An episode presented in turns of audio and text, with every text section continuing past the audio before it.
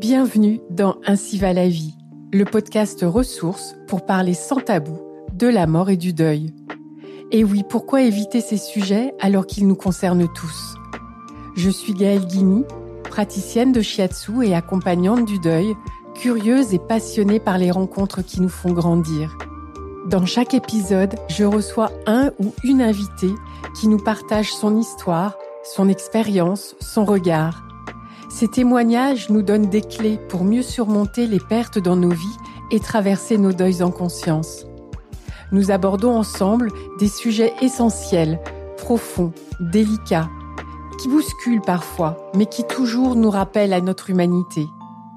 Ainsi va la vie, c'est le podcast qui nous rend plus vivants. Aujourd'hui, je reçois Isabelle Chaffet, qui est sexologue clinicienne. Reconnue parmi les cent meilleurs sexologues de France, Isabelle Chaffet est psychothérapeute de couple et de famille, reconnue par l'Agence régionale de la santé. Elle est membre fondateur de l'Institut sexo-corporel international Jean-Yves Desjardins et cofondatrice de la Fondation Santé sexuelle et affective Jean-Yves Desjardins. Elle organise par ailleurs des séminaires qui s'appellent « Vivre en amour » et Isabelle accompagne des personnes endeuillées. Alors ensemble, dans cet épisode, nous allons aborder le délicat et ô combien important, mais pour le moins tabou, sujet de la sexualité durant le deuil. Bonne écoute. Bonsoir Isabelle. Bonsoir Gaëlle. Déjà, je voulais vous remercier pour l'enthousiasme avec lequel vous avez répondu à ma proposition de faire un épisode ensemble sur un sujet vraiment quasi jamais abordé, en fait, qui est la sexualité et le deuil. Et euh, avant d'entamer notre discussion, est-ce que vous pourriez euh, nous partager votre plus beau souvenir en relation avec la mort ? Est-ce que vous en avez un qui vous vient à l'esprit ? J'ai eu cette chance, euh, oui, je vais le dire comme ça, d'avoir... Euh... Ma grand-mère, je suis l'aînée de quatre-vingt-dix petits-enfants, qui m'a attendue pour mourir dans mes bras. Et au moment où euh, je la coiffais le soir, je la, la lavais pour qu'elle soit bien fraîche et que je lui parfumais le corps avec « J'adore » de Christian Dior, eh bien, elle s'est mise à expirer. J'ai mis ma main sur sa poitrine et là, j'ai senti qu'elle partait dans, dans la tendresse, vraiment. Ça montre qu'il peut y avoir aussi de très belles émotions au moment de la mort. Donc, euh, merci de nous le rappeler par, euh, par ce souvenir. Alors, Isabelle, vous êtes sexologue, psychothérapeute de couple et de famille. Je le disais en introduction de cet épisode.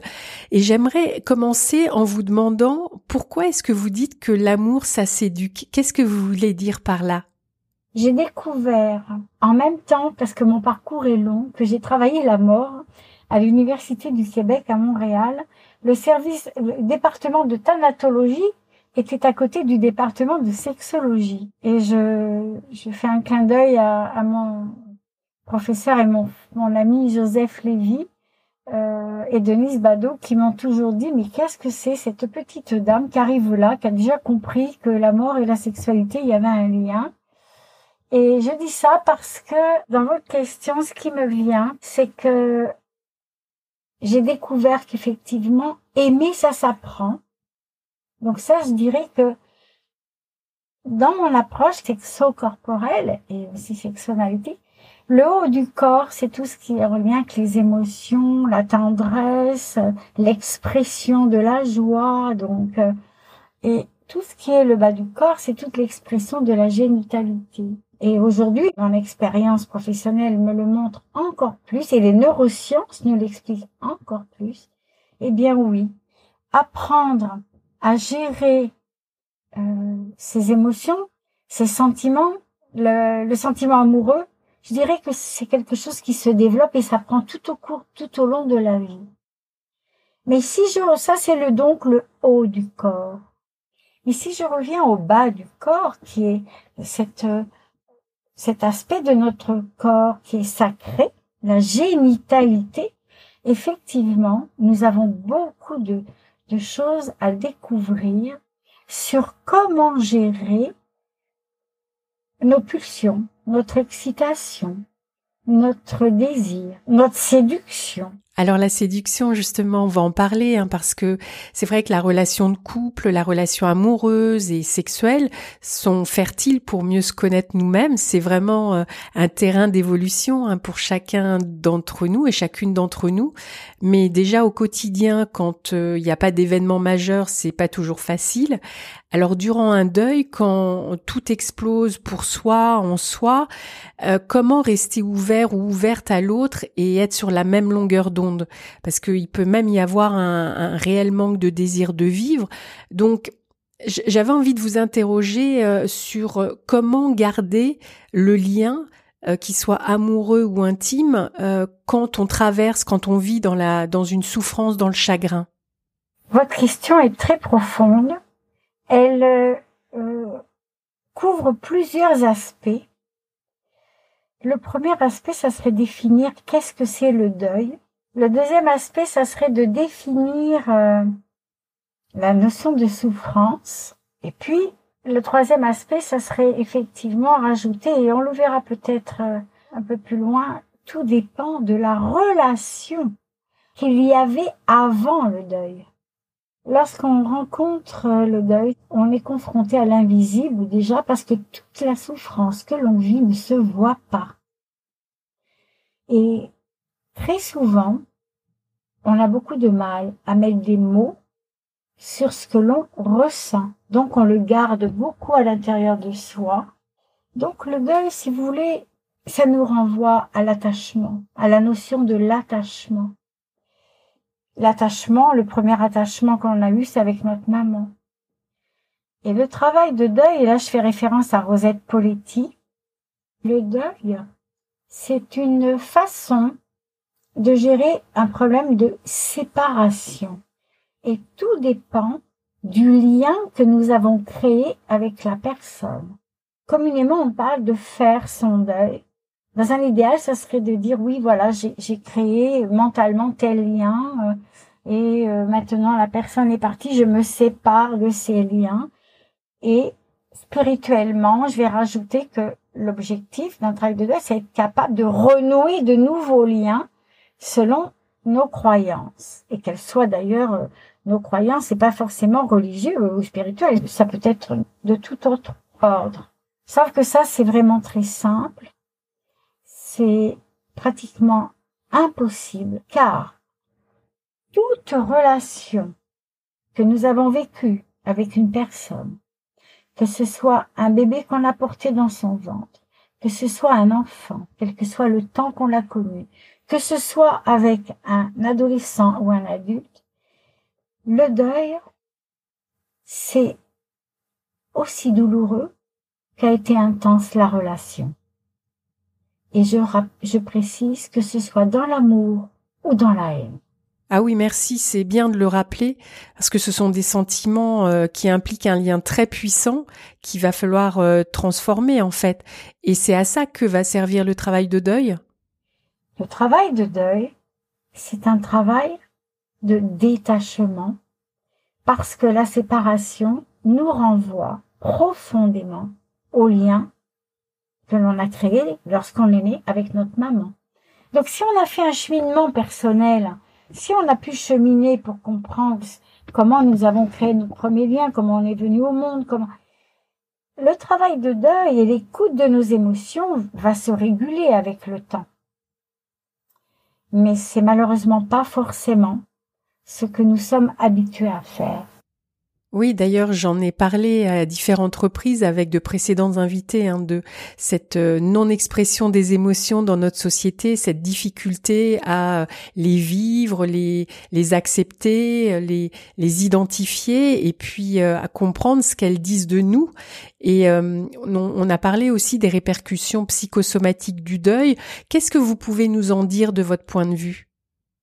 Les manifestations somatiques du deuil, je ne serai pas exhaustive, mais je vais en choisir quatre. C'est où la personne se met en hyperactivité, où la personne n'est plus absolument plus capable d'être en activité. Donc, elle est épuisée. Et nous savons bien que le deuil est un, une fatigue psychique et physique, et c'est invisible. Mais elle est épuisée au point de ne plus pouvoir réfléchir parfois. Où la personne euh, se met à avoir des addictions. Parfois, c'est léger. On va mettre le poste dans une chambre, la télé ailleurs, on va parler au téléphone. La personne a besoin de présence par le son. Et elle devient complètement... Elle se rend pas compte que dans la maison, elle a mis plein de sons dans toutes les pièces, comme pour remplir l'espace. Ça peut être une addiction au café. Ça peut être une addiction au tabac, parce qu'on fait comme on peut. C'est une forme d'anxiolytique aussi.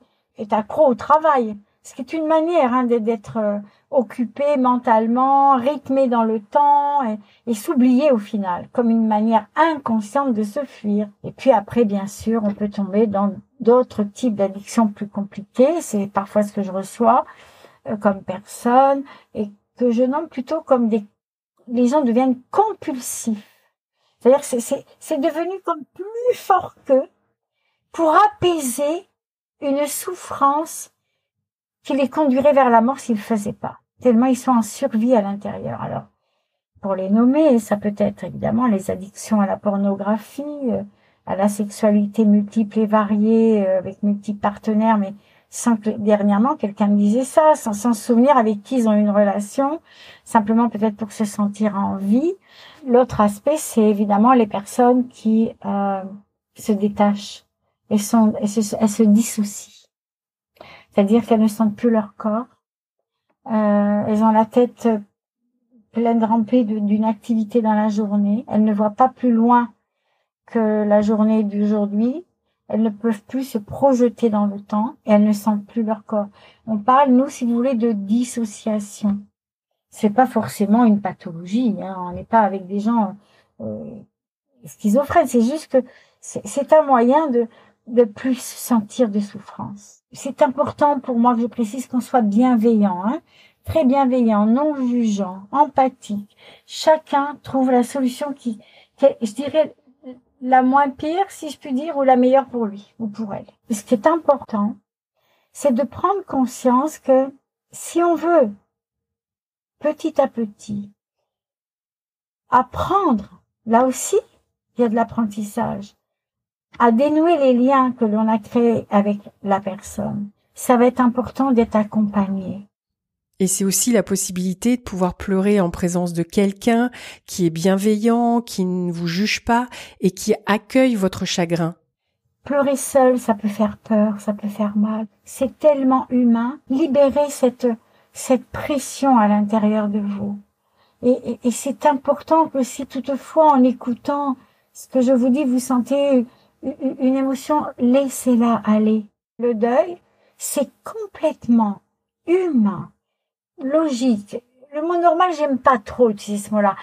De, de, de sentir en soi qu'on a une, des phases de déprime. C'est tout à fait logique et, et, et voire attendu.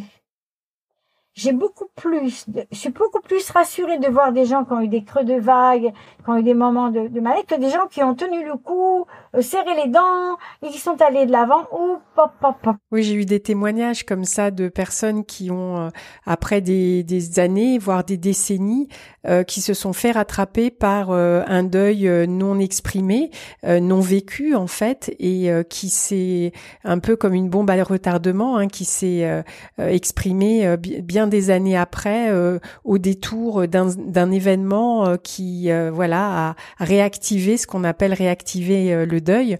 Et de, de votre point de vue, donc, c'est, c'est cette traversée des émotions qui est le, le processus de deuil, le travail de deuil.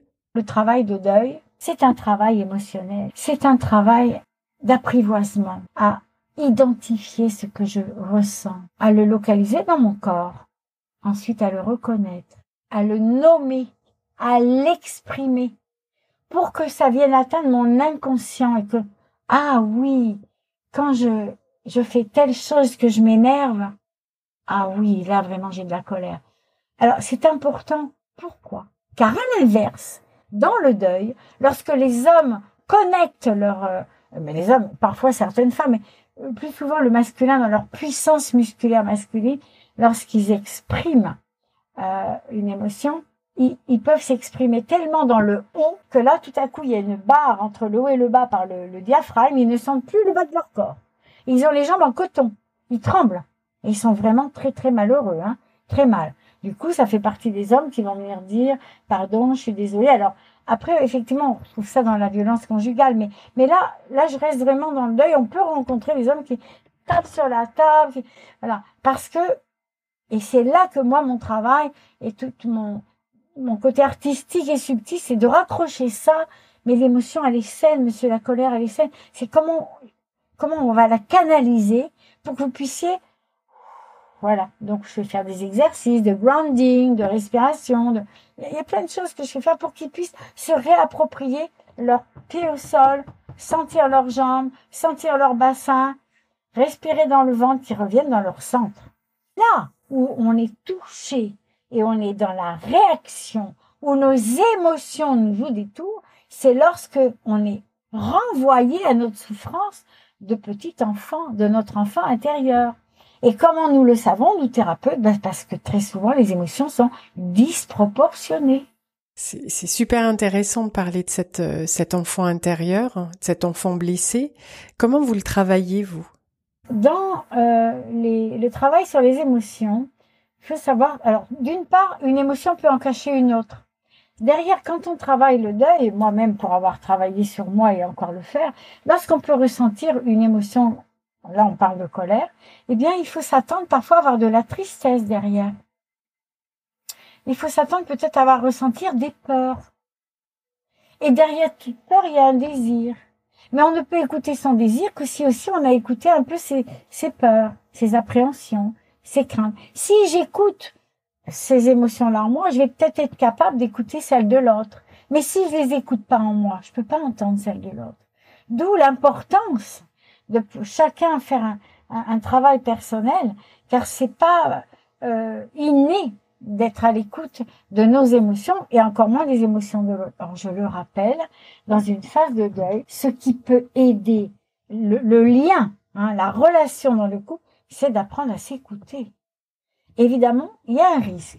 Si j'écoute l'autre, je prends le risque de m'entendre moi. Je prends le, le, le risque d'entendre comme moi aussi. Moi aussi, j'ai ce problème et je voulais surtout pas le voir et je veux surtout pas en entendre parler.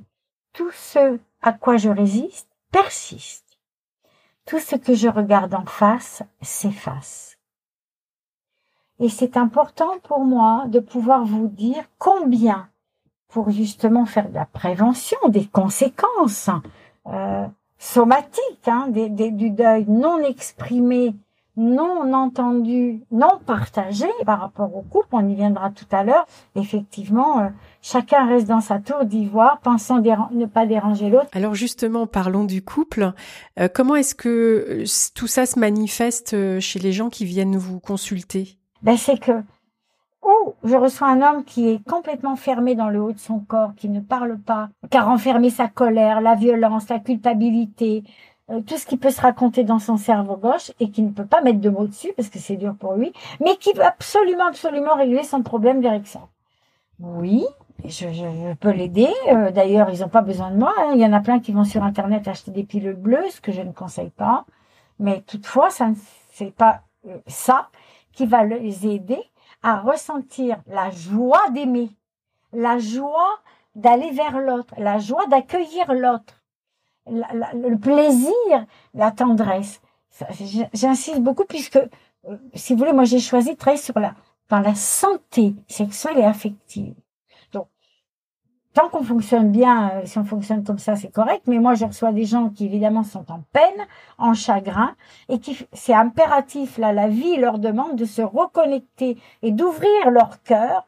Alors si on est un peu ouvert au chakra, ben on va dire ouvert à leur chakra du cœur pour qu'ils puissent voilà, laisser aller ce qu'il y a. Donc, je fais des, beaucoup de techniques énergétiques, hein, je précise, T A T, euh, évidemment le E F T, je, je fais de l'hypnose aussi, conversationnelle et euh, un peu de M D R si nécessaire, pour un peu déverrouiller ces fermetures-là, car ils sont malheureux, ces, ces, ces hommes-là. Là, vous prenez un exemple masculin, mais euh, c'est la même chose du côté féminin, j'imagine, et que votre approche s'adresse autant aux hommes qu'aux femmes. Il faut le voir comme une complémentarité, l'homme et la femme, hein. Dans un de nos séminaires Vivre en amour, qui sont des séminaires éducationnel, il n'y a pas d'expérientiel, nous pouvons y venir en couple ou seul pour apprendre. Dans l'érotisme masculin, on va inviter les femmes à venir écouter comment fonctionne monsieur. Dans l'érotisme féminin, on va inviter monsieur à comprendre comment fonctionne madame. Et dans un des, des, des, des séminaires qui s'appelle « Sentiments amoureux et désirs sexuels », on va un petit peu mieux comprendre les deux. C'est que les deux sont, le haut et le bas, toujours pareil, hein, le bas du corps et, et la dimension du cœur sont importants. Et là, on se rend compte que les couples disent, mais ah oui, quand je tombais amoureux de toi, je ressentais ça, maintenant je ressens plus rien. Donc, madame ne peut pas vivre la même chose que monsieur. Dans un des D V D de, du professeur Desjardins, Euh, sur érotisme masculin, érotisme féminin, ou l'autre qui s'appelle le contrôle éjaculatoire, il avait fait des vidéos qui s'appellent Vent du Sud, et il, il, il expliquait comment, comment l'homme va vers le bas, comment il doit apprendre à aller vers le haut. Enfin, je vous fais un résumé très synthétique, hein. Et comment madame, elle, est beaucoup plus ouverte dans le haut de son corps et comment elle a besoin d'apprendre à aller vers le bas du corps. Alors avant de continuer, j'aimerais juste qu'on fasse une petite pause récapitulative parce que ce que vous venez de nous partager, c'est vraiment très important et euh, donc j'aimerais juste que, qu'on, qu'on résume. Donc euh, les hommes sont plus spontanément euh, dans le bas du corps, donc dans la génitalité avant d'être euh, dans le sentiment. Et euh, les femmes sont plutôt d'abord dans le haut du corps, donc dans l'émotionnel, dans le sentimental, dans le cœur, avant euh, de pouvoir aller dans le bas du corps. Et ça, ça me paraît une information vraiment euh, essentielle. Et à vrai dire, je comprends maintenant bien mieux ce que j'ai pu vivre moi-même à titre personnel, hein. J'avais pas ce décryptage et ça, ça m'éclaire sur certaines choses. Et euh, d'ailleurs, quel, quel outil, comment vous faites, parce que souvent c'est une question aussi de communication, comment vous faites pour que l'un et l'autre au sein d'un couple euh, arrivent à comprendre euh, le fonctionnement euh, de son partenaire? Dans les couples que je reçois, nous sommes, je suis plus habituée à entendre ou à reformuler. Si je comprends bien, pour vous, monsieur, pour vous rassurer, vous avez besoin, dans un premier temps, d'aller vers le bas du corps de madame. Et vous, madame, vous auriez tendance à avoir besoin que monsieur soit plus tendre dans son cou, son torse, vous aimeriez le toucher, tout ça. Et, et là, vous sentez une impatience.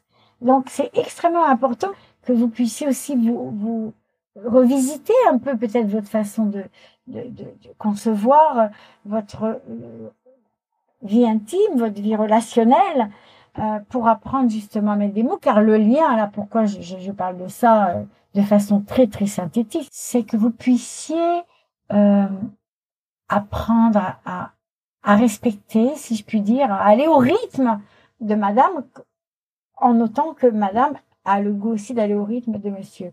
Mais nous le savons, la physiologie de l'homme est plus rapide que la physiologie de la femme.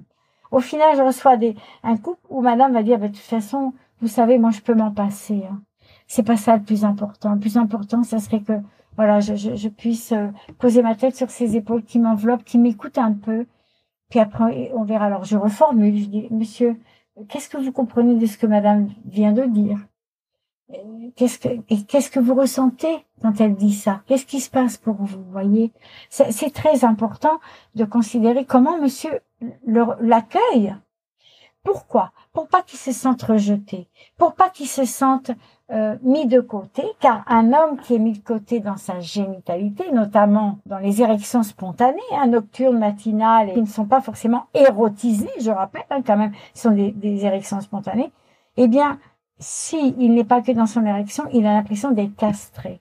Il a l'impression d'être déconsidéré. Donc, selon ensuite les blessures de notre propre histoire, hein, si on avait une blessure plus de rejet, d'abandon, d'humiliation, euh, euh, d'injustice, euh, de trahison, ben évidemment, il, il va, il va s'enfermer dans une problématique psychologique qui fait que son érection, de deux choses l'une, ou comme je le disais tout à l'heure, il va tous les jours et plusieurs fois par jour pour certains. Euh, se masturber pour vérifier que ça fonctionne, ou à l'inverse, il, il peut aussi tout laisser tomber, se laisser aller. Car, je, je, ça, je, je, je dois ça à mon professeur, Jean, le professeur Jean-Yves Desjardins, un homme qui a un trouble d'érection est un homme qui perd son identité.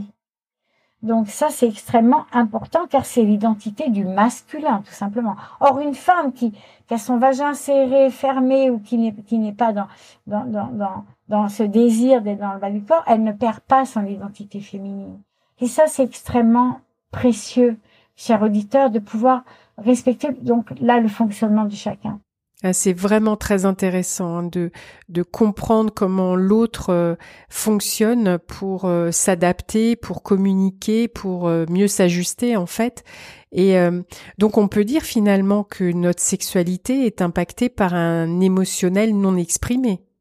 Effectivement, si on n'a pas écouté nos émotions et si on n'est pas en chemin pour le faire, bah, j'ai envie de dire franchement, parce que je suis une femme très positive, bah, c'est une chance que la sexualité parle. Hein. Heureusement que vous avez eu un problème d'érection, d'éjaculation euh, rétrograde ou d'éjaculation rapide ou d'anéjaculation, parce que dans les anéjaculateurs primaires ou secondaires, on retrouve de la colère rentrée.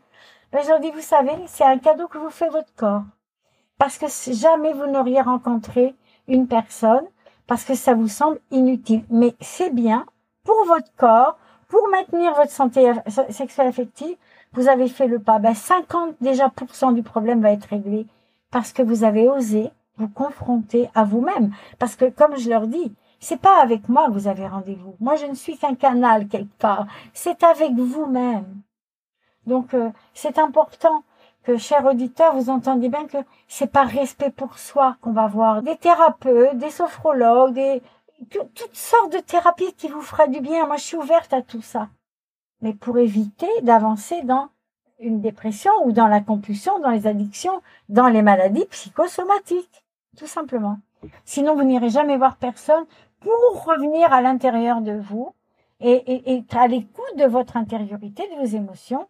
Et comment alors pensez-vous pouvoir re- retrouver la joie, la tendresse, l'amour s'il n'y a pas eu d'expression de, de choses tellement invivables à l'intérieur de soi, hein, la, la, la colère, la culpabilité, la tristesse, le chagrin, mais c'est faut, faut, faut, faut que ça sorte de soi pour qu'on puisse créer un espace et retrouver un sentiment amoureux.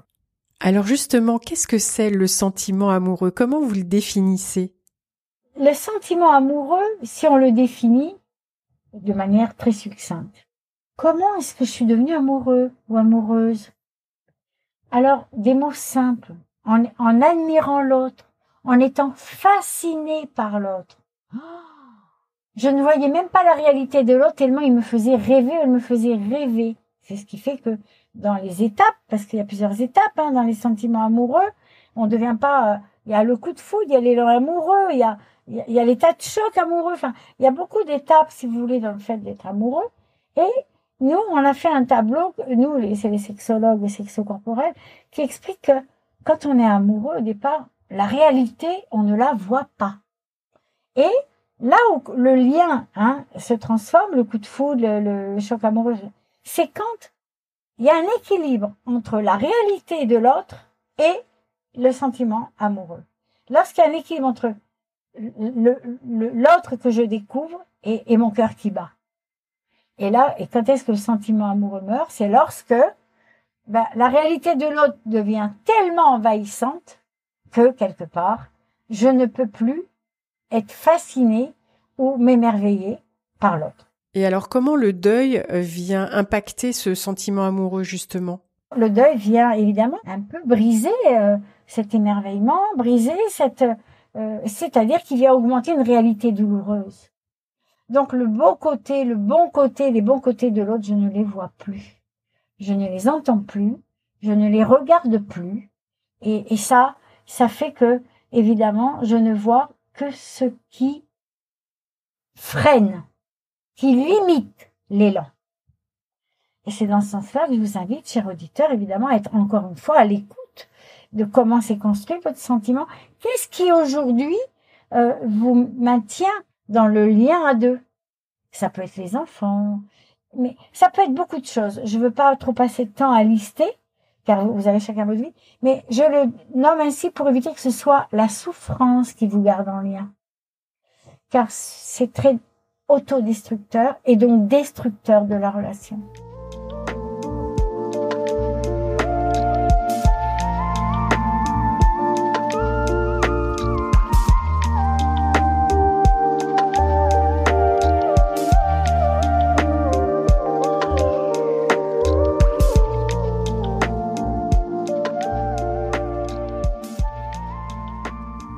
Alors je sais pas pour vous qui écoutez notre conversation, mais en tout cas pour moi, euh, c'est vraiment une explication euh, que je dirais presque fondamentale, qui est très claire sur nos modes de fonctionnement respectifs.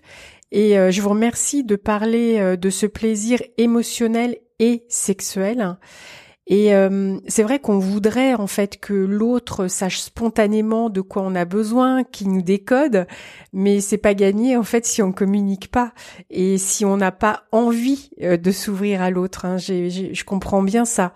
Et c'est vrai que euh, l'érection de monsieur, comme vous dites, euh, peut être très mal perçue à des moments où euh, le chagrin euh, vous submerge et que vous pensez, enfin vous n'êtes pas du tout euh, dans, dans le désir ou dans euh, l'envie D'une, d'une relation intime, quoi.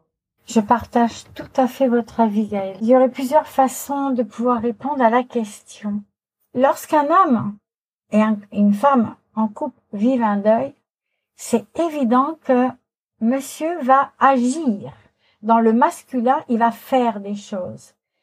Pour lui, être à l'écoute de lui, c'est, c'est du temps perdu.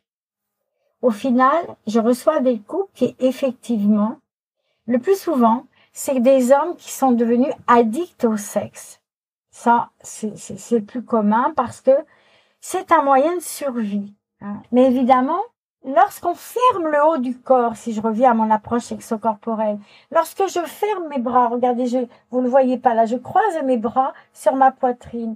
Lorsque je baisse ma tête et que je m'arrondis, je, je verrouille mon cœur, je verrouille mon âme. Donc, il n'y a plus d'espace pour accueillir l'autre de venir dans les bras. On, on ferme aussi notre cœur à nous-mêmes.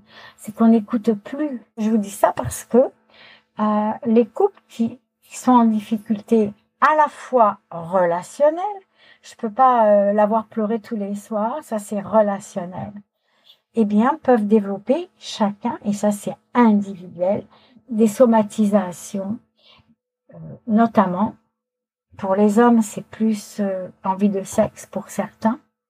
Bien que pour certains, je tiens à préciser que c'est plus, ça, ça m'arrive d'en recevoir, c'est l'abstinence.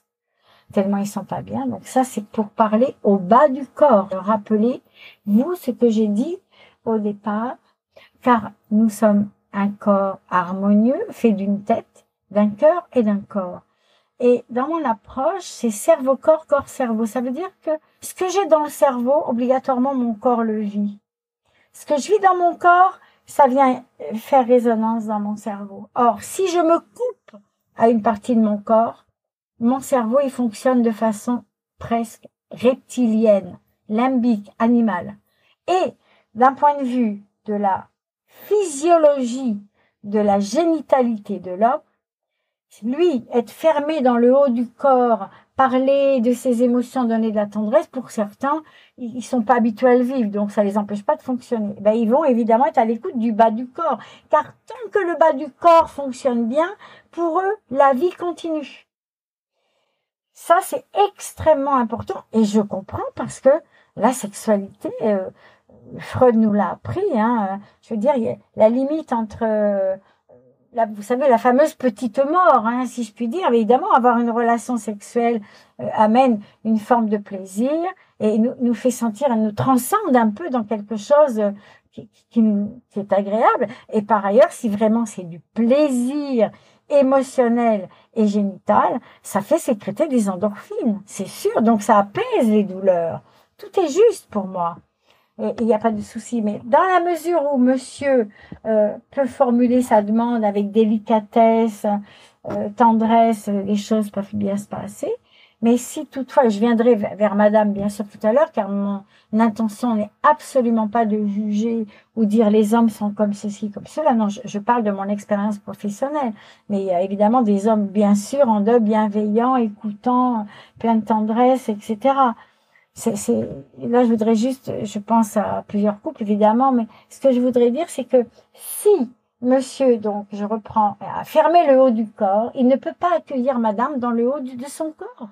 Or, madame a énormément besoin de poser sa tête sur un, sur, sur le cou de monsieur ou sur sa poitrine ou sur son corps, de se sentir enveloppée dans, une façon d'exprimer du réconfort, une façon d'exprimer de la chaleur humaine, de la tendresse. Avant d'aborder la génitalité, euh, madame a besoin un minimum d'être entendue. Alors évidemment, l'idéal, c'est que madame a besoin de parler.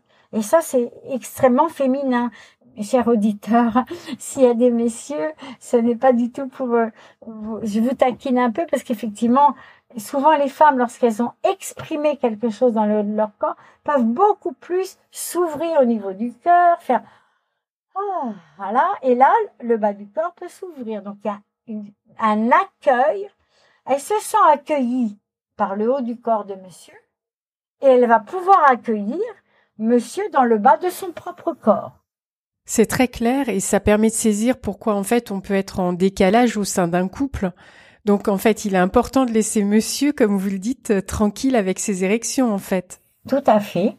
Il n'y a pas de jugement à avoir parce que monsieur, comme je l'exprimais précédemment, a besoin de se rassurer sur sa fonctionnalité, sur le fait qu'il est encore un peu, un peu vivant dans le bas du corps. Si le haut du corps et que le cœur est fermé, au moins que le bas du corps fonctionne, pour avoir un tout petit brin de plaisir. Car la pire des angoisses pour un homme, c'est de perdre.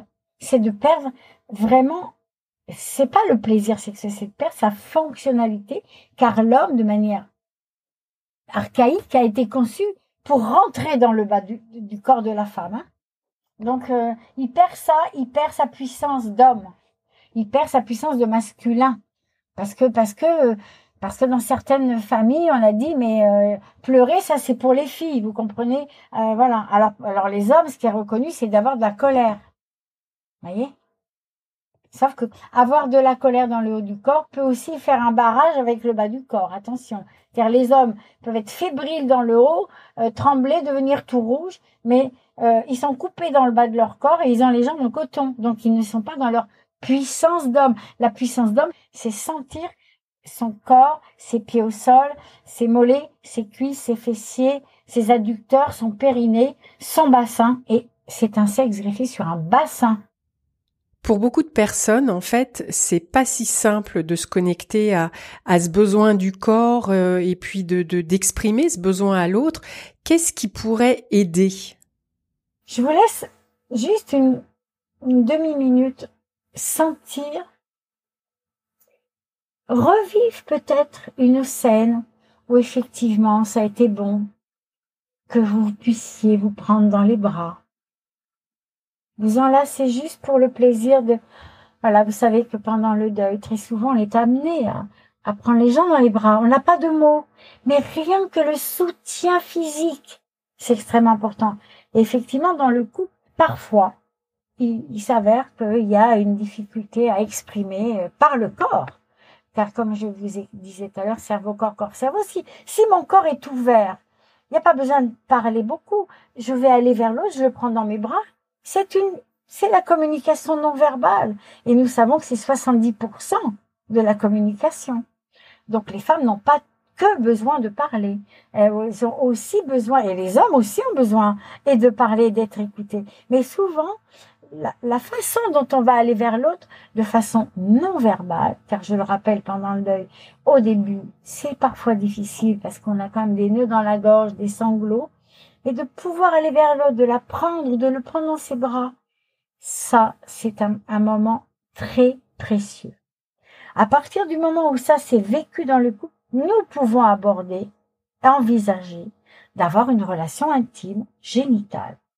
En notant, évidemment, que c'est en accord avec l'un et avec l'autre. Je repose aussi le cadre là, euh, pour moi très important, de respecter le désir ou l'envie, selon comment vous choisissez le mot, de l'un et de l'autre.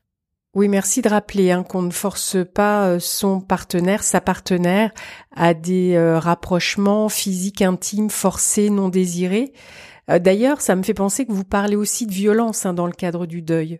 Dans d'autres situations aussi, mais dans le deuil, le, le choc, l'annonce est tellement violente que la personne peut se retourner contre elle-même la violence ou la partager avec sa partenaire de façon un peu harde. Et ça aussi, ça fait partie des choses pour moi importantes à pouvoir euh, entendre en tant que euh, sexologue, en tant que thérapeute. Et comment vous abordez le sujet à ce moment-là? Comment vous travaillez, vous? Je, je ne vais pas chercher l'intention, mais ce que je, quand les gens, si vous voulez, viennent me voir, j'écoute les faits et j'observe les corps. Parce que très souvent, ça m'en dit autant que ce qui est dit ou pas dit. La position corporelle, la respiration, les gens qui sont bien installés dans le fauteuil, au contraire, qui sont sur le bout des fesses, le, les couples qui se regardent, au contraire, qui, qui, qui peuvent pas se regarder, qui se sont éloignés. Parfois, c'est tellement, on voit les corps difficiles d'exprimer, que je fais juste, je demande au couple de se regarder. Juste ça. Est-ce que c'est possible pour vous de poser un regard sur madame ou sur monsieur le temps que vous exprimiez? Est-ce que c'est possible pour vous de rester en contact? Si c'est pas possible au niveau des yeux, est-ce que c'est possible de poser votre main sur la cuisse de madame? Donc c'est extrêmement important de garder, en tout cas pour moi, un contact, qu'il soit visuel, qu'il soit kinesthésique. Car la communication relationnelle, l'expression verbale est très importante, oui, mais quand je reçois des couples qui se sont éloignés physiquement, il faut rétablir, à leur demande, hein, ils demandent à ce que nous rétablissions un lien, car ils sentent le danger de l'éloignement physique, alors que les deux, quand on les, puisque moi je, j'ai choisi de travailler en écoutant le couple, mais très souvent je peux écouter madame dans un rendez-vous individuel et monsieur dans un rendez-vous individuel, et avec leur accord, je reprends une consultation de couple, comme j'ai souvent des gens qui viennent de loin, je peux faire une demi-heure monsieur, une demi-heure madame, et on finit la consultation en couple. Et je parle sous le contrôle, évidemment la responsabilité de ce que chacun a pu dire. Avant, je demande la permission, est-ce que ça, vous souhaitez que je dise ou pas? Mais très souvent, c'est l'attitude des corps qui, qui me donne la permission de savoir comment je vais amener les choses. Je leur dis, est-ce que vous êtes d'accord? Je vais écouter monsieur, je vais écouter madame, et ensuite, je vais vous demander de reformuler qu'est-ce que vous avez entendu ou compris de ce que monsieur ou madame a dit. Parce que, en fait, moi, mon objectif, c'est que les gens se passent le plus vite possible de moi. C'est-à-dire qu'à un moment donné, ils deviennent autonomes chez eux et puissent apprendre à, ah, c'est ça que tu as dit. Ou, ah non, mais là, je me sens pas entendue. Euh, je, je, je, je sens que t'as pas compris ce que j'ai voulu dire. Donc, on reformule. Donc, moi, moi je, je, j'appelle mon bureau comme un laboratoire pour apprendre à être écouté, entendu et reformulé. C'est vrai que ça s'apprend, l'écoute et la vraie présence à l'autre, et merci d'avoir parlé de de cette technique de la reformulation. Je, moi, je trouve une technique époustouflante d'efficacité euh, pour montrer à la fois que on, on a réellement écouté l'autre euh, et qu'on a bien saisi Euh, le sens de ce qu'il ou de ce qu'elle voulait dire, parce que parfois on a l'impression d'avoir compris et en fait euh, on est à côté de la plaque et ça crée des incompréhensions, et cetera. Et c'est vrai que euh, dans des moments euh, où on est traversé par des émotions comme ça, submergentes, comme vous disiez, euh, difficiles, douloureuses, et cetera, on a d'autant plus besoin de l'autre dans une une vraie présence, une une une honnêteté en fait dans l'écoute et dans et Et dans le, le, ouais, la présence à, à soi, quoi. Tout est important pour préserver cette vulnérabilité dans laquelle on est plongé lorsqu'on vit un deuil. Donc, il y a une forme d'irritabilité, de vulnérabilité, bah, qui fait que si l'autre n'entend pas ou reformule pas bien, bah, ça, ça peut, ça peut faire qu'un des deux va bouder, il va aller dans sa chambre, et là, on fait vie à part. Et là, on commence à vivre de la distance. Donc, j'attire votre attention, chers auditeurs, de pas attendre des années non plus. Euh, les émotions euh, en nous sont tellement humaines, sont tellement naturelles. Le fait de les réprimer nous enlève un peu de notre humanité à nous-mêmes. Elle nous enlève la capacité simplement de pouvoir communiquer de, dans la vie de tous les jours, très souvent. Alors, dans la vie intime, encore plus. C'est ce qui fait que madame, ou elle se retourne de son côté, elle se met en chien de fusil, elle se, elle se bloque et... Là, il n'y a plus d'accès à rien et pas de toucher, aucun toucher. D'autant que certaines ont, le, ont la mémoire du toucher. Oui, mais je sais où ils vont en venir. À chaque fois qu'ils me touchent comme ça ou ici, je sais où ils vont en venir et je ne veux. Alors, monsieur, est-ce que vous pouvez me reformuler ce que vous comprenez de ce que madame dit, s'il vous plaît? Et là, c'est important que, que, que je vois qu'est-ce que monsieur comprend. que, que je vérifie bien qu'il a bien entendu que c'est pas qu'elle refuserait, qu'elle refuse de toucher, c'est qu'elle a engrammé dans ses, dans ses mémoires cellulaires que quand il la touche au niveau des seins, et souvent des fois c'est du pétrissage ou sur son ventre, et qu'il descend la main vers le mont de Vénus, ben c'est pas, ça la bloque, ça la ferme, et que euh, c'est pas de ça dont elle a besoin maintenant. Donc il est aussi question bien sûr de reformuler et d'identifier les besoins de chacun. Et que c'est pas un drame non plus de ne pas avoir de relations sexuelles tout le temps. Par contre, lorsque les femmes vivent des émotions très difficiles, comme je vous l'exprimais tout à l'heure, compte tenu que une femme le plus, le plus souvent préfère commencer à être abordée de façon érotique dans le haut du corps, si elle ferme, elle se ferme à ses émotions, là il n'y a plus d'accès à elle. On ne peut plus accéder à son corps, on ne peut plus accéder à son regard, il n'y a plus de séduction, il y a une fermeture totale, ça c'est vraiment très très triste. Ça, c'est vraiment dur quand chacun se mure dans dans son silence ou euh, dans sa souffrance et que on se comprend plus du tout.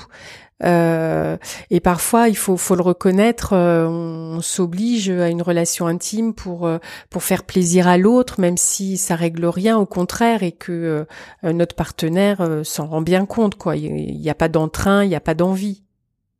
Mais les hommes disent souvent, mais elle vient pas vers moi, elle se laisse faire, mais bon, j'ai l'impression, elle participe pas. Euh, bah parce que pour participer, d'abord, il faut y mettre un peu de, d'émotion agréable. Et puis, il faut sentir des choses agréables dans le bas du corps. Madame qui a tant aussi besoin d'être consolée, touchée, c'est, c'est, cette, cette distance hein, qui, qui se met entre le couple, encore une fois, ne pas avoir de relation sexuelle, ça va s'arranger avec le temps. Ne vous inquiétez pas. Mais perdre le contact touché, ça, c'est important de le maintenir. Et de respecter les... Si c'est se donner la main, c'est se donner la main. Si c'est toucher les cheveux, la nuque, des lieux, si vous voulez, qui n'évoquent pas directement la génitalité. Car là, il y a une fermeture, je le re-redis, et du bas du corps, et des émotions.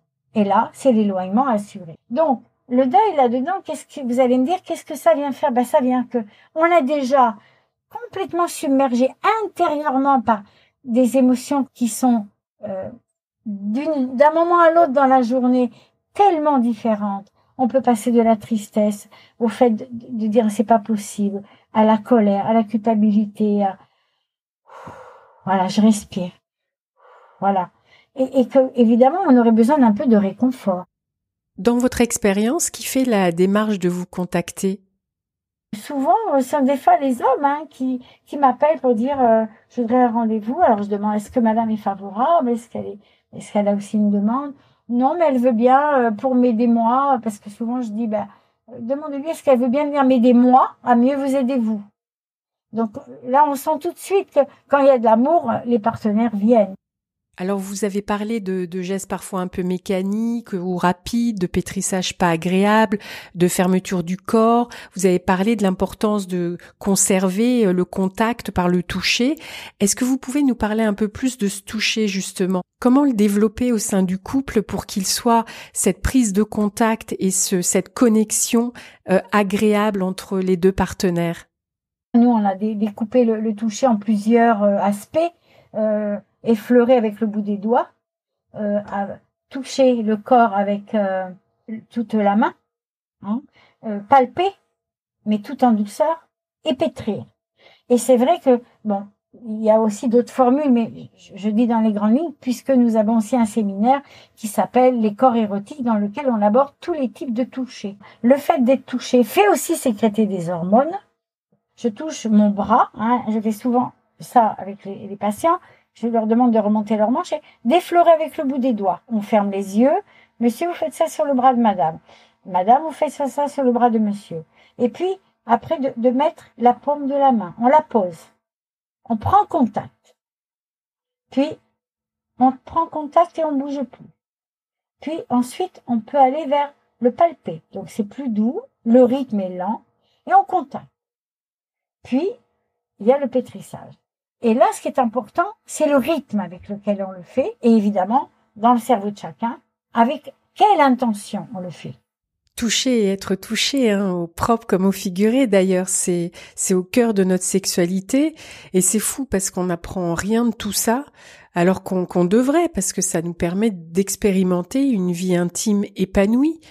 Et, euh, et une sexualité féconde, c'est quand même un, un moment, enfin que moi je qualifie de féconde, hein, c'est quand même un moment de connexion magique avec l'autre et avec soi. Et quand, quand on vit un orgasme, c'est, c'est explosif et puis c'est aussi un vrai sas de décompression finalement. La sexualité nous fait vivre des sensations agréables. Ça peut nous amener avec des sensations exceptionnelles qui nous transcendent dans le corps, hein, le... Et dans la mesure où on, est, on a appris à gérer notre courbe d'excitation génitale et notre courbe d'excitation émotionnelle, et qu'on est capable de respirer dedans, d'avoir le corps qui se, qui se bouge au rythme d'une respiration, au rythme d'une sensation dans le bas du corps. Exemple, basculer le bassin vers l'avant canalise une excitation. Basculer le bassin vers l'arrière diffuse une excitation et qui peut arriver dans le ventre, dans le dos. Et cette excitation, elle va circuler tout le long de la colonne vertébrale grâce à notre respiration. Grâce au fait qu'on est, on a appris à inspirer. Voilà, j'ouvre mon, le haut de mon corps et expirer. Si j'apprends à basculer le bassin, je vais aussi apprendre à ouvrir la cage thoracique. Là. J'inspire par le nez. J'ouvre ma cage thoracique, donc mes bras sont ouverts. Je gonfle mon ventre, ma poitrine et j'expire. Et quand j'expire, que ce soit par le nez ou par la bouche, ma tête se lâche. Mes épaules vont se relâcher. Nous, app- nous appelons ça l'abandon. L'abandon permet de lâcher le mental, d'être à l'écoute de nos sensations, car c'est cela que nous appelons, nous, l'orgasme. Le plaisir de ressentir des sensations dans le haut du corps, en lien avec le bas du corps, c'est ce que nous appelons l'orgasme. Et c'est ce qui fait qu'on a la tête complètement vide, on peut avoir des, des fourmillements, des petits frissons dans la tête, on en a plein le corps. Là, on est apaisé, les hormones sont au maximum. D'ailleurs, avec un peu d'humour, c'est ce qui fait que souvent les hommes sont tellement bien qu'ils s'endorment. Et madame dit, et, et moi je reste là, et j'aurais aimé en avoir un peu plus. Ben oui, parce que le fait d'avoir une bonne sécrétion hormonale relâche nos muscles. Donc non seulement ça vient apaiser moralement et physiquement, mais ça, vient, ça a aussi un effet mieux relaxant. Et si en plus on apprend à bien respirer, il est évident que la respiration ici amène une capacité, donc plus d'oxygène dans les muscles, à mieux se relâcher. Plus je me relâche, plus je suis à l'écoute de mes sensations, plus mon cerveau gauche est au repos, plus mon cerveau droit se régale. Par la joie, par le plaisir, par le désir, par les sensations agréables. Et le cerveau droit, c'est aussi le cerveau qui nous permet de balayer ce qu'on appelle le vagogue, c'est-à-dire Euh, la richesse de nos sens. Hein. D'où la phrase que vous me disiez, rien ne passe par la conscience qui ne passe par nos sens. C'est vraiment se reconnecter à tous nos sens. Donc, nous avons des canaux préférentiels. Ça, chacun, euh, l'homme et la femme ne fonctionnent pas pareil. C'est clair. Mais l'homme, il va être beaucoup plus dans le visuel. Par exemple, l'homme aime beaucoup, et il n'y a pas de jugement à avoir là-dessus, euh, faire un découpage. Si on lui demande, euh, dans, dans l'évaluation que je fais sur euh, le désir sexuel, je, je, dans, mon, dans une des composantes de mon évaluation, c'est les codes d'attraction. C'est qu'est-ce qui a, qu'est-ce qui vous a attiré chez votre partenaire lorsque vous l'avez rencontré. Et très souvent, les hommes vont faire un découpage. Ils vont vous dire euh, son sourire, sa tête, le bas de son dos, euh, ses hanches, le bas du dos, l'entrejambe, la démarche d'une femme qui est un peu chaloupée avec le bassin qui... Et l'homme, donc, il est visuel. D'où toujours le, le même concept. Ce que je vois dans mes yeux, évidemment, revient à mon cerveau et directement peut descendre dans mon corps. C'est ce qui fait qu'un homme qui est dans le visuel, qui a développé le visuel, peut avoir une excitation, une érection. Mais ce n'est pas pour ça qu'il a envie de la consommer. Donc, je dis ça parce que souvent, les femmes vont dire « Oh oui, mais bon, j'ai pas envie, c'est pas le moment. » Mais c'est, c'est physiologique. Avoir une érection, c'est physiologique. Donc, euh, c'est pas pour ça qu'il va entreprendre la relation. Donc, c'est une chance pour les hommes qui ont une érection euh, spontanée. Je précise en passant qu'une érection, c'est un réflexe. Ce n'est pas quelque chose que l'on décide. Euh, au même titre que l'éjaculation, c'est un réflexe. La seule chose que nous avons, dont nous sommes propriétaires, et c'est là que mon métier de sexologue est très important, c'est la gestion de l'excitation génitale. Je rappelle que c'est ce que nous gérons dans le bas du corps, en lien avec l'excitation émotionnelle. Là, ça, c'est, c'est ça. Moi, mon travail, c'est de rendre les gens propriétaires de leurs sensations, de leurs perceptions. Très souvent, c'est un travail de rééducation perceptuelle. Comme me disent mes patients, vous êtes très subtil.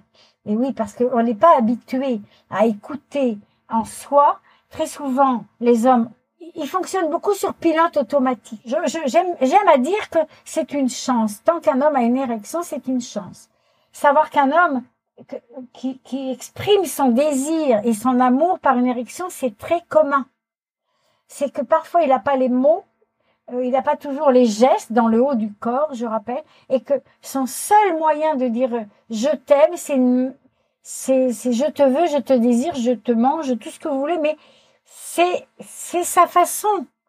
Euh, certainement, peut-être pour certaines personnes un peu euh, mécanique, mais c'est quand même de l'amour.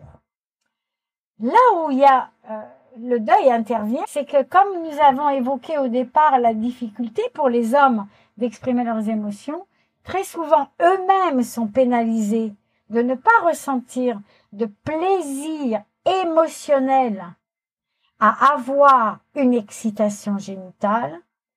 Et au final, lorsqu'ils ont une éjaculation, c'est une, une éjaculation mécanique sans aucun plaisir.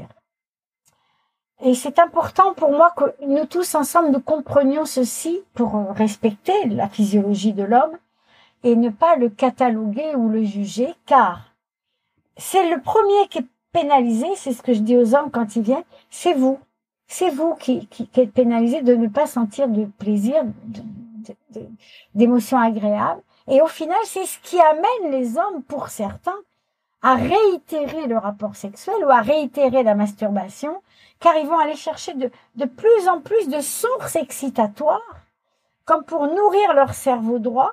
Et, et c'est dans ce sens-là que la pornographie a aussi sa place, dans la mesure où elle vient donner de l'excitation, sauf que on n'est plus propriétaire de son cerveau droit. C'est, c'est, on ne fait pas fonctionner son imaginaire. Cet outil, il est dépourvu d'émotions. Il est dépourvu de, de tendresse. Il est dépourvu de, de relationnel amoureux. Et ça, c'est un problème. Alors, je voulais vous parler du témoignage d'un papa trentenaire qui est en couple et qui a perdu euh, une petite fille, sa petite fille, à quelques jours de vie. Et euh, avec qui je parlais de l'épisode que, que l'on allait faire ensemble. Et euh, il me disait, en fait, que... Euh, dans les mois ou l'année qui a suivi le décès de sa petite fille, euh, il ressentait de la culpabilité euh, quand il avait envie de, de faire l'amour avec sa femme, parce qu'il se disait euh, « Comment est-ce que je peux avoir envie de faire l'amour alors que ma petite fille vient de mourir ?» Et euh, je lui ai dit que j'allais vous poser la question pour avoir votre avis sur le sujet. Moi, j'aurais tendance à positiver, à dire « Heureusement, monsieur, que vous avez encore des envies. » Car je sais que c'est très, très, très douloureux. Je, je compatis tellement. Et c'est tellement injuste de perdre un enfant. Sincèrement, c'est important que vous puissiez continuer à vivre vous aussi. C'est le meilleur hommage que vous pouvez rendre à votre enfant. C'est de continuer à aimer, à vous occuper de votre famille, puis peut-être avoir le désir d'en concevoir peut-être un autre, sans que ce soit un enfant de remplacement. Je voudrais aussi préciser que la culpabilité, ça, c'est quelque chose d'important dans le deuil. La culpabilité, ça renvoie à une notion de faute. Et sans du tout euh, faire de, de jugement, c'est assez judéo-chrétien quand même, cet aspect-là. Donc, euh, c'est important de, de mettre, euh, de juxtaposer ce mot-là avec le mot « responsabilité ». La culpabilité, elle renvoie au passé, elle nous attache au passé et c'est de la colère contre soi. La responsabilité, c'est non, rien à voir avec la perte d'un enfant, ça a à voir avec votre, la responsabilité de votre propre vie, voire même aller dire, mais on a chacun une âme, on a chacun un chemin de vie, et c'est ma responsabilité de continuer à, à vivre. Et la notion de responsabilité avec, va avec la notion d'erreur. Je me punis en n'ayant pas de relation sexuelle.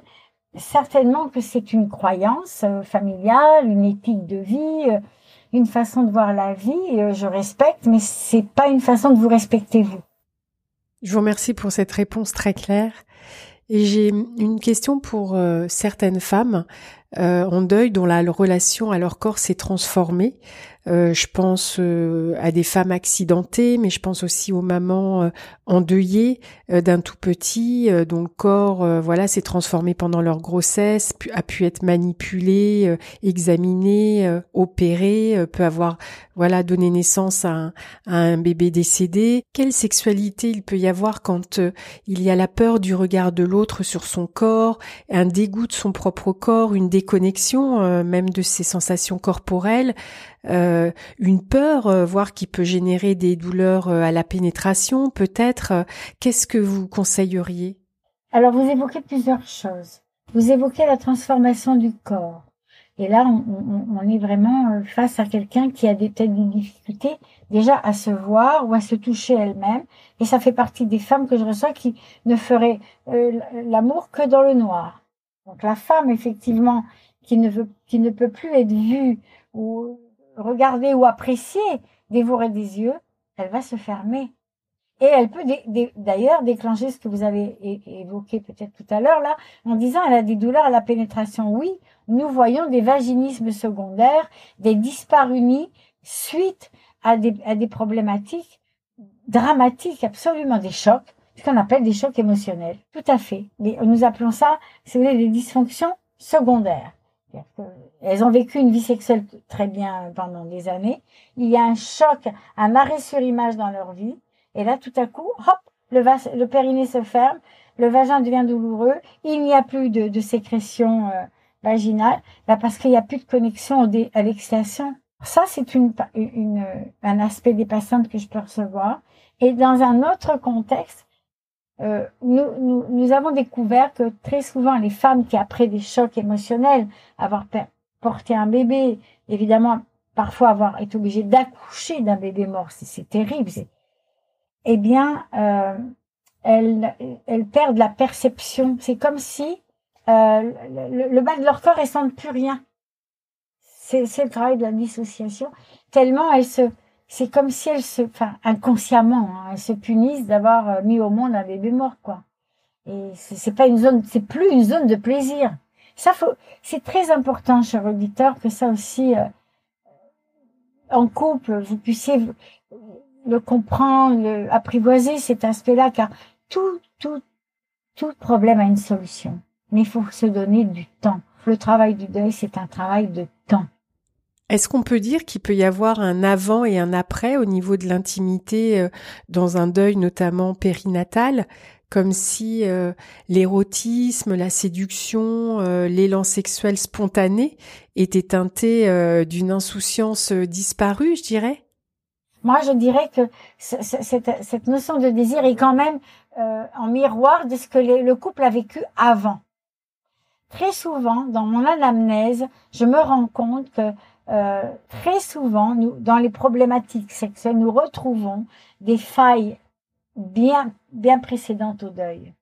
Et c'est la raison pour laquelle je, je confirme que dans mon travail, ce qui m'aide le plus à être aidante, c'est de vérifier comment les gens ont appris à, à exprimer leur désir, à le solidifier, à le consolider, comment les gens ont, ont, ont appris dans, dans la relation à l'autre, à savoir aller chercher l'autre, enfin, toujours mieux se connaître et toute sa vie, mais alors toute sa vie, on apprend déjà soi-même à mieux se connaître, donc à découvrir l'autre aussi.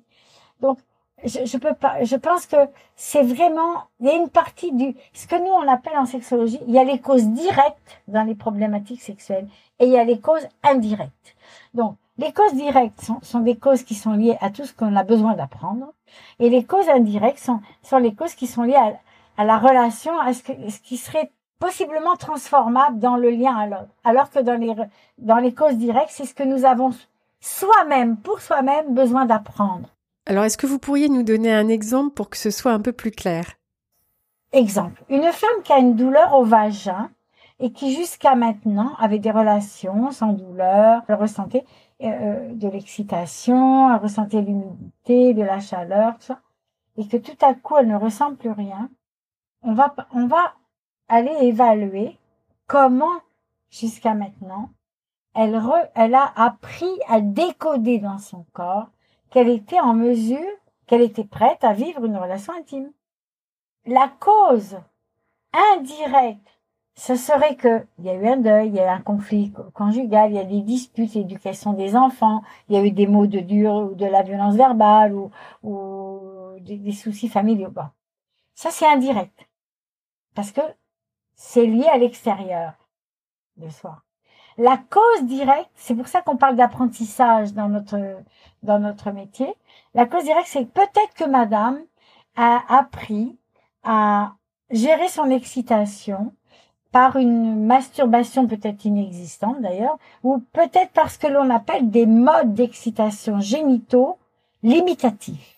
Alors, comme c'est un sujet très précis, je suggère aux auditrices et aux auditeurs intéressés d'aller plutôt sur votre site ou sur le site de la Fondation, euh, parce que je suis sûre que vous pourriez en parler pendant des heures, mais là, on est bientôt à, à la fin de l'épisode et euh, j'ai encore euh, deux, trois questions à vous poser. Et d'ailleurs, euh, la prochaine, c'est que euh, vous avez parlé beaucoup de la relation homme-femme, mais on est bien d'accord que tout ce, que, ce dont vous nous avez parlé concerne tous les couples, qu'ils soient hétérosexuels, homosexuels, ou dans d'autres expressions de leur sexualité.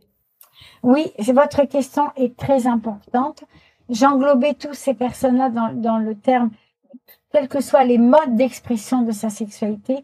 Et bien sûr que j'ai euh, des patients et des patientes qui sont homosexuels, qui traversent les mêmes problèmes. D'ailleurs, il faut que nous sachions tous que un couple homosexuel rencontre les mêmes problèmes qu'un couple hétérosexuel. Parce que nous avons chacun une part de masculin et de féminin, et que dans un couple homosexuel, eh bien, ils se sont harmonisés avec les compétences.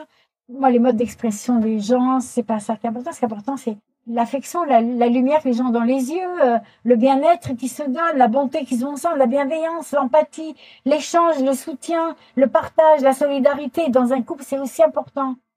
Et pour moi, c'est aussi tout ça qui compose l'intimité. Hein. Mais là, j'ai un petit couple de, d'homosexuels hommes que je, j'ai en tête. Là. Et dans, dans le couple, on voyait un qui était très émotif, très, très sensible, voire hypersensible émotionnellement. Parce que, alors, je précise qu'il a, euh, il y en avait un des deux qui avait perdu son ami euh, pour une maladie euh, bien connue. Hein. Et, et donc, il a mis beaucoup de temps à s'en remettre. Et quand il a rencontré son compagnon, évidemment, il y avait un problème d'érection. Voilà. Ils étaient venus parce qu'il avait peur que le compagnon qu'il venait de rencontrer, euh, la, soit l'abandonne, soit le trahisse, parce que il avait vécu, il a vécu la mort de son compagnon comme une un abandon. Et, et donc, c'est, c'est dans ce couple-là, ce monsieur est arrivé euh, submergé d'émotions. Je lui ai dit, mais vous avez une grande sensibilité, une grande irritabilité par rapport à ce que vous avez vécu. Je comprends très bien vos peurs. Je comprends aussi les blessures que ça a ravivées en vous. Et nous allons, selon votre objectif aujourd'hui, aborder cela, qu'au moins ça apaise et que vous soyez rassurés. Parce que du coup, redevenir amoureux, le compagnon qui était là, il l'aimait, hein, ça se voyait d'ailleurs. Hein. Mais lui, il pouvait pas recevoir cet amour. Parce qu'il était complètement envahi par les émotions du deuil et la peur, la peur de, de revivre l'abandon, ce que je comprends. Puisque dans les blessures les plus dures, c'est la blessure du rejet de l'abandon qui peut nous donner envie de mourir. Ça, c'est vrai. C'est intéressant parce que par cet exemple, vous montrez euh, que l'impact du deuil peut avoir des répercussions euh, bien après, euh, dans une autre relation. Et, euh, et ça montre effectivement, comme vous le disiez tout à l'heure, que euh, parfois vaut mieux euh, que le corps euh, parle, parce qu'au moins on prend la décision de se faire aider et oui, d'aller euh, là où ça peut faire mal, mais c'est pour le mieux. Et c'est vraiment dommage que le sujet de la sexualité soit aussi peu investi en termes d'éducation. Euh, on a vraiment, comme vous le disiez, euh, euh, à apprendre euh, dans ce domaine-là, euh, aussi paradoxal que ça puisse paraître, dans certains couples, ça peut être un sujet tabou, et que quand s'ajoutent des épreuves de vie qui bouleversent émotionnellement et affectivement, la distanciation physique peut s'installer sur la base de l'incompréhension mutuelle. Donc ce que je retiens de ce que vous nous avez expliqué clairement et avec beaucoup de délicatesse, c'est que l'essentiel est d'être à l'écoute de son ou de sa partenaire, d'être dans l'échange et de comprendre ou d'essayer de comprendre ce qui lui fait du bien, ce à quoi il ou elle est ouvert ou pas, et d'être vraiment dans cette écoute en dépit de la souffrance ou euh, du possible silence dans lequel le couple a pu euh, s'installer, et euh, dans l'objectif de ramener de la sensation, du toucher, euh, du contact, de l'émotion et, et du désir petit à petit, sans brusquer quoi que ce soit. C'est très bien reformulé, Gaëlle. C'est magnifique ce que vous dites, c'est exactement ça. Et je rajouterais juste que vous savez, Gaëlle, pour entendre l'autre et respecter son rythme, il faut apprendre à, à, à s'écouter soi. Et nous avons tous, alors chers auditeurs, sachez bien que tous, hein, thérapeutes, tous les êtres humains ont ce chemin intérieur à faire. Hein. Nous avons tous besoin d'apprendre à nous écouter et à entendre en nous, que ce soit les émotions, les sensations, car des épreuves, nous sommes tous égaux sur les épreuves. Hein. Pourtant, d'ailleurs, mes, mes patients me reconnaîtraient s'ils entendaient ça, parce que moi, je reçois pas des patients, je, je reçois des personnes. Donc, euh, nous sommes tous des humains parmi les humains, et, et, et là-dessus, vous savez, on ne sait pas comment même. Vous voyez, c'est pas parce que on a des connaissances sur le deuil, qu'on a fait un diplôme ou des mémoires et tout ce qu'on veut, mais vous savez, quand on est confronté à, à des situations de deuil, et ben, on ne sait pas comment on va réagir. Donc, faut être bienveillant avec soi aussi. Hein. C'est la compassion pour soi, bienveillant avec soi, se prendre avec douceur et amour. C'est, c'est aussi pour moi très important. Bon, ensuite, effectivement, il y a des choses à découvrir, à, à apprendre, mais ça, c'est, c'est l'aspect sexologique. Alors, pour conclure cet entretien, est-ce que vous pouvez nous parler de la fondation que vous avez créée ?